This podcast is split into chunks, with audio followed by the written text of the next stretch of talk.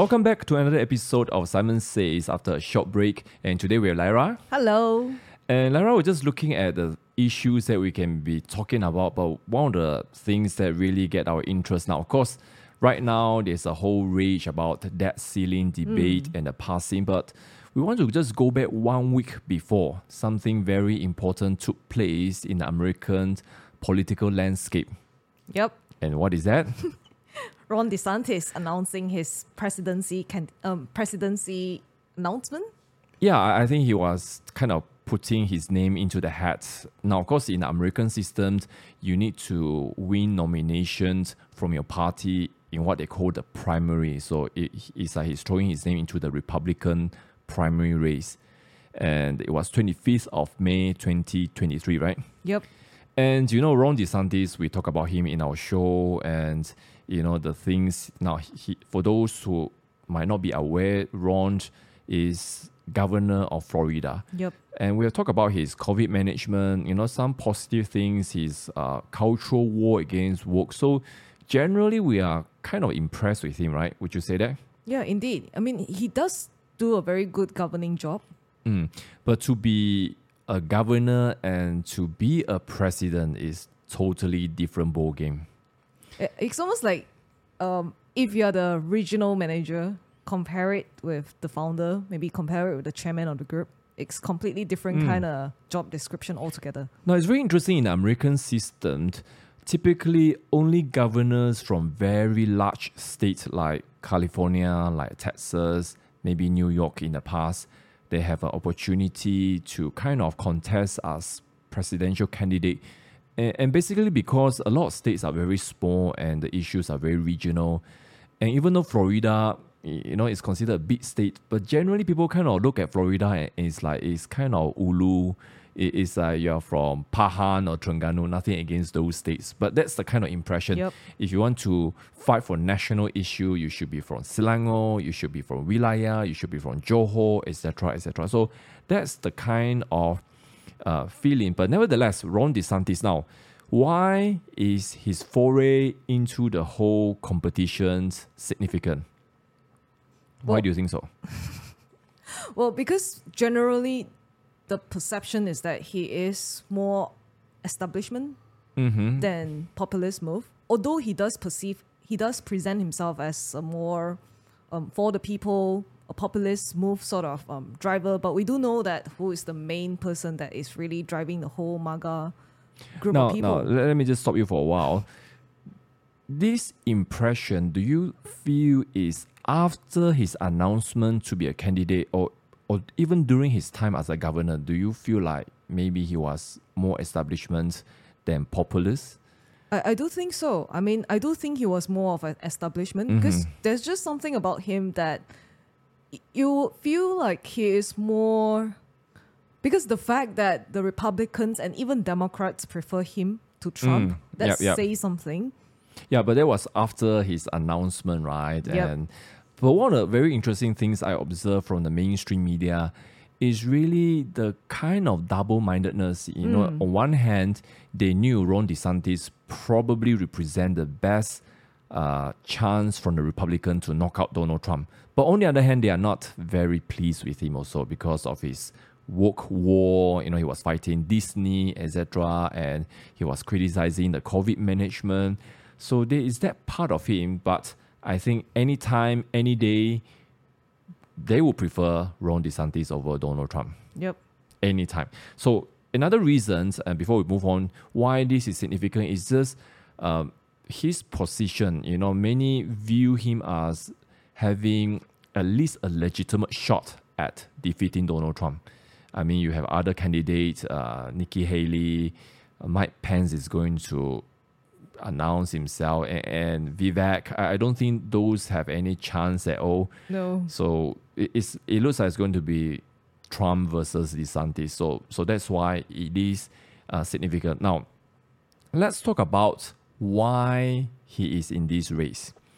And now, of course, I mean the, the usual political ambition and things like that. But one of the things Lyra was just discussing uh, before the recording, donor class. Yep.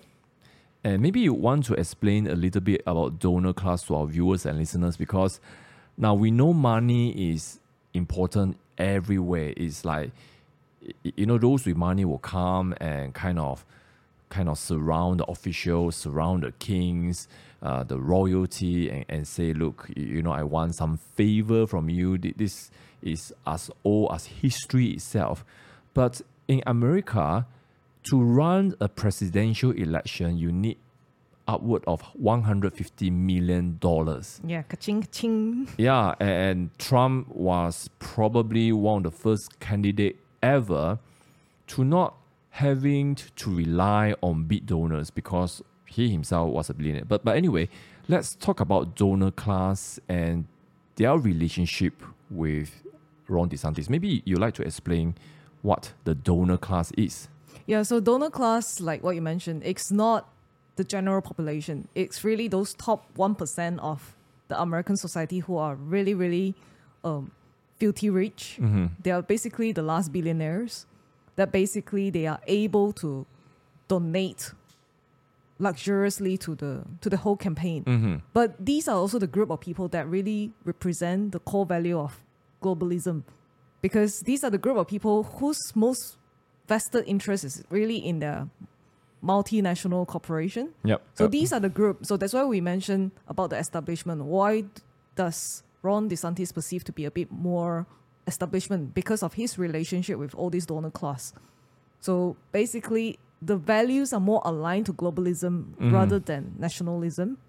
Yeah, I think you hit the main point here, which is globalism. And you, you know, we use the word donor. You donate. And it's like, you know, donation is a very sensitive word in Malaysia, right? Because after a while, by, by the way, do you know that these days, if you have a source of income in your bank and the income tax come after you and you say it's donation, it, it- you're going to get investigated immediately. Yep. So it's such a stigma and such a negative connotation. But donations, it's not like I give you for nothing. There is an exchange, there is a transaction. So if the donor class gives you some money, some resources, they are expecting a favor. Yep. And I think you hit right on the nail when you say uh, globalists because these are owners of multinationals and they don't really care about the country because they can move to London, they can move to Japan, they can move anywhere, anytime they want. They are not stuck on, on the locality and they have all the money. So, so that's why one of the things and, and and since we talk about debt ceiling discussion, we, we may do that another episode because I think it's too much to cram together. And this is one of my theory, but I think people will be like, "Hey, you guys are crazy. You are like conspiracy theory. It is really I've been feeling for a while already. And when you look at the collapse of the bank and the economy after COVID, it is really there, there seems to be an intentional design to destroy the economy so that you remove the middle class, then you only get the elite and the don't have. Yep. And this is like the oldest playbook in a societal war. You know, when you create that, then then it's really like another version of uh, globalists. You see, globalists cannot really operate when you have cannot operate very effectively, I should say, when you have a very prospering middle class. Indeed. And so so so America amongst all the many nations probably represented, especially after World War II, they were the most prosperous nation and they created the most uh, impressive middle class in the history of mankind. So yeah, so so I, so I, I think when you look at donor class, it- it's not that we want to be in a conspiracy theory kind of mode, but Ron DeSantis is fueled by donor class. Indeed. Indeed. And, and so, so that, that's why remember the time when Donald Trump came out and called him name, Ron the Sentimus. sanctimonious, sanctimonious, and it's like oh, it's so hard to pronounce. No, but and, really, I mean, it was so interesting because, I mean, if you really understand the definition of sanctimonious, Mhm. it's really being morally more superior than other people. yeah, yeah, And Mm. that is the kind of sense that I do get from Ron DeSantis, unfortunately. So initially I did think, the self righteousness. yeah, I did think, why why? I mean, generally people will be thinking, why are you being so childish, calling people names and things like that? But if you really think about the definition, why he's calling people that Mm. and what actually happened before he actually called people out. I, I- I think really- that that intuitions from Trump is just so amazing. I mean, when he called crooked Hillary for all her corruptions and what else? Uh, low energy Jeb Yep. for Jeb Bush, because when Jeb was debating, he was like, ah, it's like, so he was like spot on all, all the all the nickname, right? Being not politically correct. And, and that's why that's why we, we come back to, to a side topic. There are many people who support him, especially the Christians, the conservative. Somehow they get triggered with his name calling and they were like, Oh, Trump, you are like very disrespectful. But it's like I, I mean that's the, the his personality, he needs to fight. He's a fighter, you know. He's someone that gets triggered and he fights back. He, someone call him the counter puncher. So so that's why the other day we just we just talking about Kayleigh McEnany, right? And, yeah. Milk his- toast. and, and he called her milk toast. And, and milk toast. And, and, and you know why he called her milk toast? Because later on he added and say, look, Fox, you should hire real stars. Milk toast is like something you, you ate every morning. Yep. Ordinary, nothing. It's like you go out and I don't know, oh, oh kaya toast in Malaysia. nothing special, right? I mean, you can have good kaya toast, but kaya toast is nothing special. Yep. So I, I just felt like there is that kind of intuition that it is quite probably his gift. And I really don't mind that at all. And but I know some people are quite triggered by him. but anyway, you know, let, let's talk about 25th of May 2023, the announcement.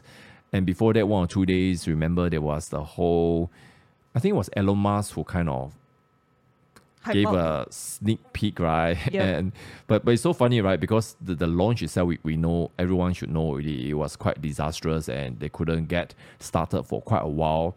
And someone was even saying, look, was Elon a double agent sent to sabotage Ron DeSantis? But anyway, what I, I mean, you, you watched a portion of the launch. Yeah, I did. I mean, it was, I would say, utterly disastrous. So so what what's your personal impression from the launch? I mean, No, honestly, I think oh, one initially I did think, well, it's quite impressive that he actually got Elon Musk on his side. Mm-hmm. But when you really think about the value that Elon Musk represent as a billionaire, as the second richest person in the world, that's the ultimate description of donor class. indeed, I mean, you get this kind of people. I mean, that's that's still fine, you know. But the thing is, Elon Musk, his main value is he's a centrist. Mm. So he's so I get that maybe to get really, really ultra rich people supporting you, you might have to kowtow to their values. Yep, yep. And, and that's why uh, earlier on we were just saying, right? Um, uh, Raheem Kassam from the National Pulse, and of course previously with War Room, and uh, uh, around December he did a podcast. I I think around the same time that Trump called Ron, the, you know the name, and and he was trying to explain why, and he said, look, Ron DeSantis had been assembling a team hmm. even one year back ready to undermine Donald Trump. And unfortunately, many of these are the donors class, are the never Trumper. Now, why is this significant? Is because Ron DeSantis wanted to portray himself as an alternative to MAGA champion. MAGA as in make America great again, you know, that the whole thing that started the Donald Trump movement. But then the way to do it is not to go back and, and team up with the never Trumper like Jeb Bush or, or all those people. And I think that was the the beginning of the crack. A- And and now with the launch, you, you see the team that was on his side. You, you know, he had many ex staffer from Ted Cruz, um, Jeb Bush. It, it- it's like he is becoming establishment. I mean, he was already quite an establishment now, even more so. No, that kind of just remind me of the scene that I watched from The Crown when, when I think when Prince Charles at that time, I mean before his coronation, way before, I mean he was younger, so he had sort of like had a crisis of his identity, Mm. and then he's just trying to out his his own mom Mm-hmm. from Yeah. the from the throne. So I thought it was interesting, as in, what what is there to prove? You know, like even with Ron DeSantis, in Yep, this yep. So, so it's very interesting that uh, once that happens, uh, you, you, of course, people, and, and of course, Trump is not going to sit back and you know he will make his phone calls and things like that. And you, know who are you supporting? And interestingly, a lot of the congressmen from Florida actually stood up and say they are endorsing Donald Trump. And, I and mean, we also see a lot of actually donor class are saying that they are supporting him Mm. rather than DeSantis. Yeah, I mean, donor class, of course, they already kind of drew their lines. You know, they, they wanted someone that is going to serve their their donor class interests. But hmm. for a lot of politicians who have risen to places of influence because of MAGA, if you go against Donald Trump, it's suicidal. And that's why the Democrat call it the cult of Donald Trump. Now, in a way, I don't disagree with it because of his personality and things like that. But people are kind of saying, look, we have to move beyond the politics of personality. I, I- do agree with that, but we are at war now. You know, we're, we're talking about the whole nation is at war. And you can't, sometimes you, you just cannot have people sitting down around the campfire and say, let's think what's best for our country and come to a consensus. It doesn't happen. And so, I I mean, it, it- it's just kind of exposing. But what else did you did you pick out from the, the, the announcement itself? Well, I think. Well, I mean, the appealing of the whole thing, the whole announcement. I mean, Trump make a very, very impressive comeback Mm. in the CNN town hall, Yep, yep. and even recently on the Fox News town hall as well. Then you you get that Ron DeSantis is- was just trying to mimic, Mm. but it fell quite miserably. So I mean, I personally I would prefer to watch his expression, but the thing is, Twitter Space, there's only just it, it's kind of like listening to a podcast. That's Mm. all. Someone was um, just comment commentating on the whole demeanor of DeSantis, and it's like, hey, did anyone even teach him how to do public speaking? And I, I know it's like strange, right? This is a governor, second term governor, but really, when I watch snippets and listen to it, it's basically the two words that come to my mind: boring and low energy. And it's like you are reading. How, can you read? I mean, you're competing with Donald Trump, the master of ad lib, you know, and you are reading. Excuse me. And now, of course, people say it's not the personality, but it, it is a personality. It is how you persuade those uh, fan sitter. I, I mean, people like you and me, when it comes to election, we are pretty much decided. But there is that 20, 30, 40% at any given election that needs to be persuaded. That's Yep. the art of persuasion.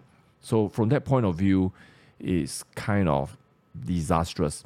But another thing which I find it interesting because I, I don't read it in mainstream media. I don't read it in conservative news media now, which is very interesting because now you have conservative news. Fox is a prime example, the biggest example, but many are not even wanting to report anything negative about Ron DeSantis. Mm. So this is from National Pulse, and they say they reported there was a leak audio Yep. And you know from the donor strategies strategy sessions and they were talking about look the campaign needs to move to the middle. And, and soon after that uh, one of uh, DeSantis longtime uh, advisor resigned. So so there, there seems to be some kind of disagreement over the whole thing. So it's like and then right after that one of the congressman Sandra Panek she said look I'm not endorsing Ron DeSantis because I want the real deal. Talk about a slap in your face, right? Yeah. The, the real deal being Donald Trump himself. So it's like, I, I mean, it, it seems like eternity, but it's only one week plus ago this thing happened. And I'm just so so amazed now. Some of the polling number I, I've been trying to find. Yeah, around the time of announcement, CNN have kind of uh, a numbers they show. Uh, this is talking about Republican primary only because we are talking about head-to-head primary. We're not even talking about general election yet, just within Republican Party. Uh, so they, they CNN, you know, they had no love lost with Trump there, right?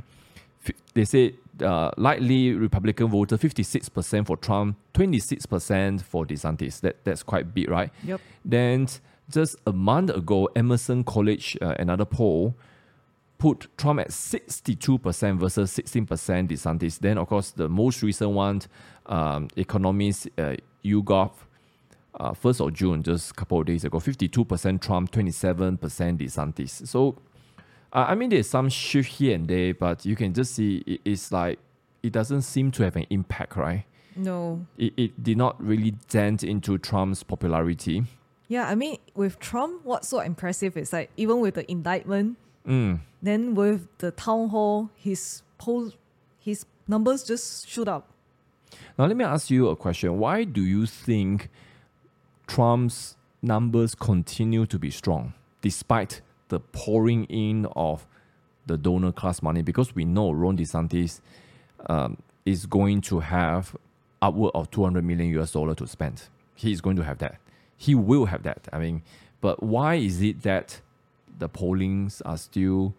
I mean, mind you, the pollings are probably rigged, rigged to kind of put Trump down, but they have learned the lesson. that You you can't you can't make it too ridiculous, you know. So so they they probably still. So I would say whatever poll you see is probably still more in favor of Trump Yeah. because Trump voters usually don't want to review their position. But anyway, why do you think the poll continue to be strong for Trump?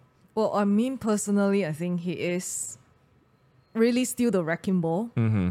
And I, I felt especially it was towards the cultural war and really the day to day bread and butter issue of Yeah. the American working class. Because bear in mind that his biggest supporters are really those in the middle class, Yep. the working class. So it obviously he is hitting the right mark in terms of not being overly extreme. Mm-hmm. Because if you look at him, he's, I mean, he is really for free economy. He's really for the betterment of American society as a whole.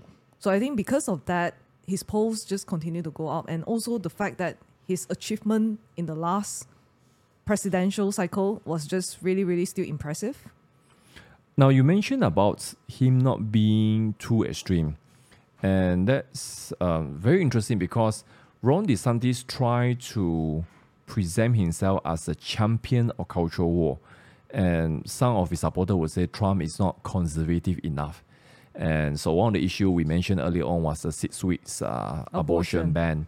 Um, and and we, we had a discussion earlier on because it's like, look, uh, you, you know, we have personal moral position, we have personal religious position, but we are talking about when people of different faith and preference uh, stay together. What what's the position? You, you know, it's like how do we compromise? And and, and that's why it kind of remind me of the political compass episode. One of the question is, you know, do we do we agree to legislation of morality? Yeah, I mean, do we do we um, legislate what happens within the Mm. bedroom and stuff like that? And, and some people kind of disagree. You know, remember even among our group of friends uh, uh, who are similar value, we all have a degree and degree of agreement and disagreement. But it's interesting that uh, because DeSantis is perceived to be kind of very champion of cultural war.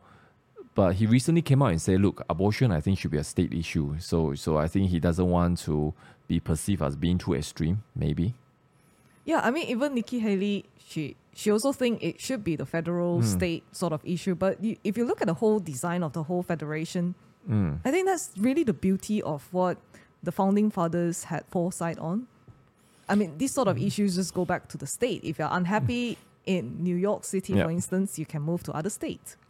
Now we talk about some of uh, the issue already. Uh, Ron DeSantis, uh, famous for his fight against the woke, and, and he had reasonably good result in Florida. Um, you you know, in terms of COVID management, open, opening out the economy, but how much of that is riding on Trump's train?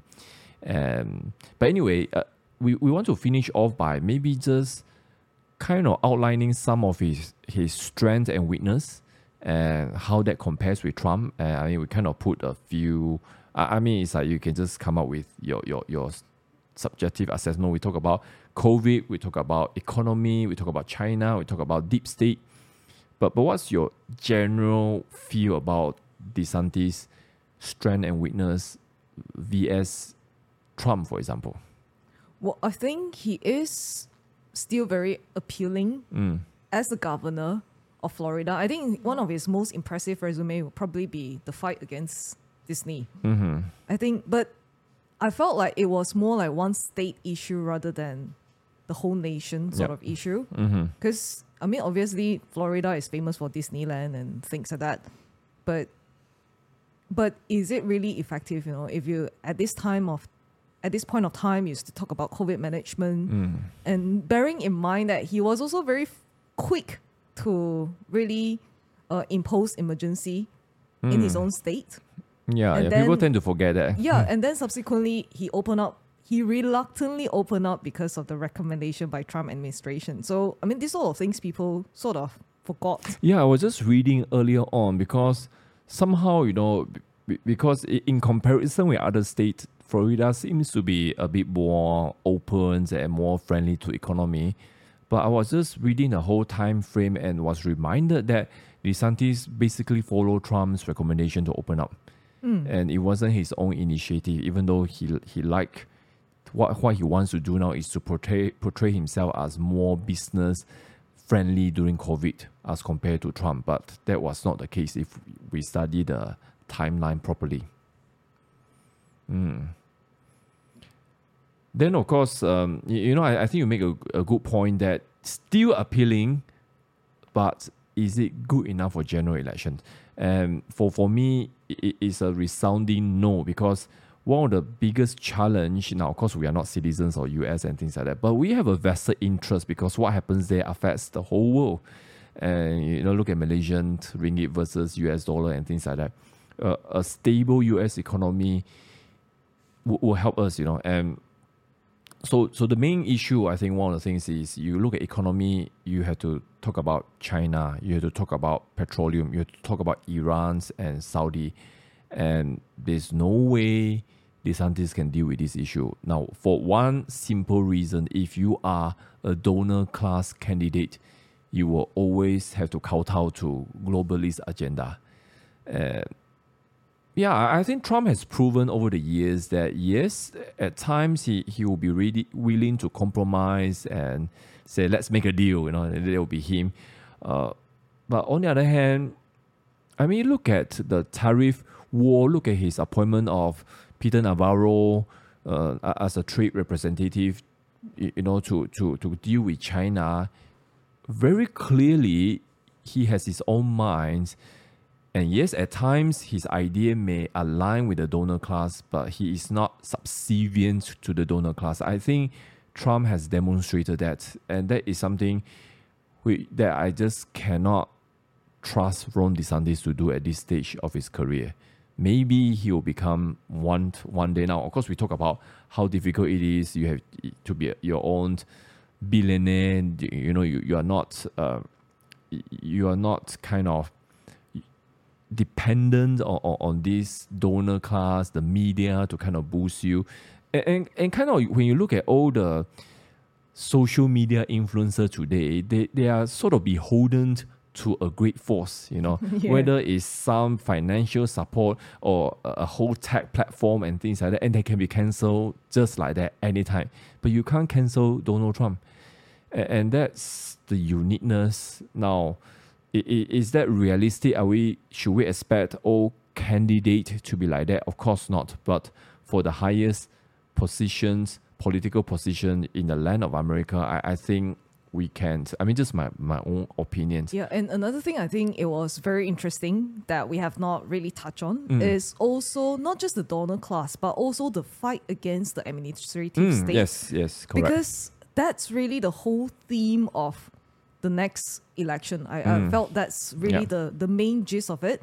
So does he have that gut to really drain out the swamp, like what Donald Trump is saying? Mm. So I think that that fight against the administrative state really requires someone who is not easy to pander Mm. to the needs. And I think with the experience that Trump had in the last presidential cycle, yep it will really, really greatly enhance him because he will new he will now have that additional experience, like not to not to elect someone like Anthony Fauci. I mean, wrong advisors really is the killer.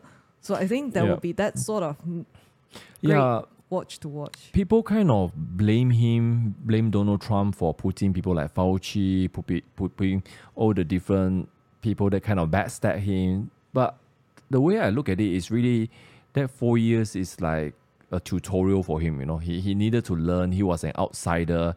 And I really believe if he was given the opportunity for a second term, he won't make the same mistake. Now, see, see even one of the big mistakes of his first administration was uh, Ivanka and Jared Yeah. uh, you, you know, they, they basically bring in the. I, I- I believe there was one of the reason earlier on there was a bit uh, skiff, uh, schism uh, between Trump and, and Steve Bannon, you know, who was a senior advisor because uh, Bannon was very much against Ivanka and, and Jared, o- o- the, the globalist gang.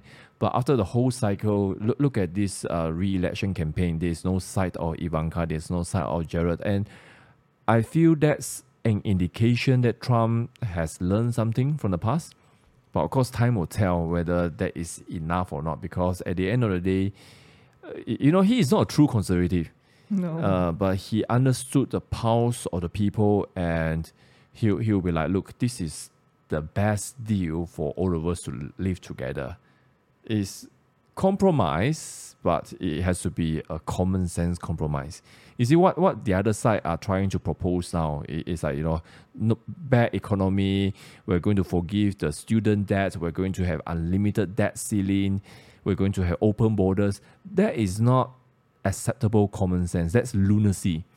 So so I think there is that contrast there that really I mean, at the end of the day, people ask, you know, why you have such interest? What why this show has interest? Because uh, I just feel like people are not discussing it here, and you know, of course, every time we try to, but but but interestingly, right, we we, we saw KJ. They also talk about that ceiling, Yeah. right? So so so it does impact us more than we feel it is.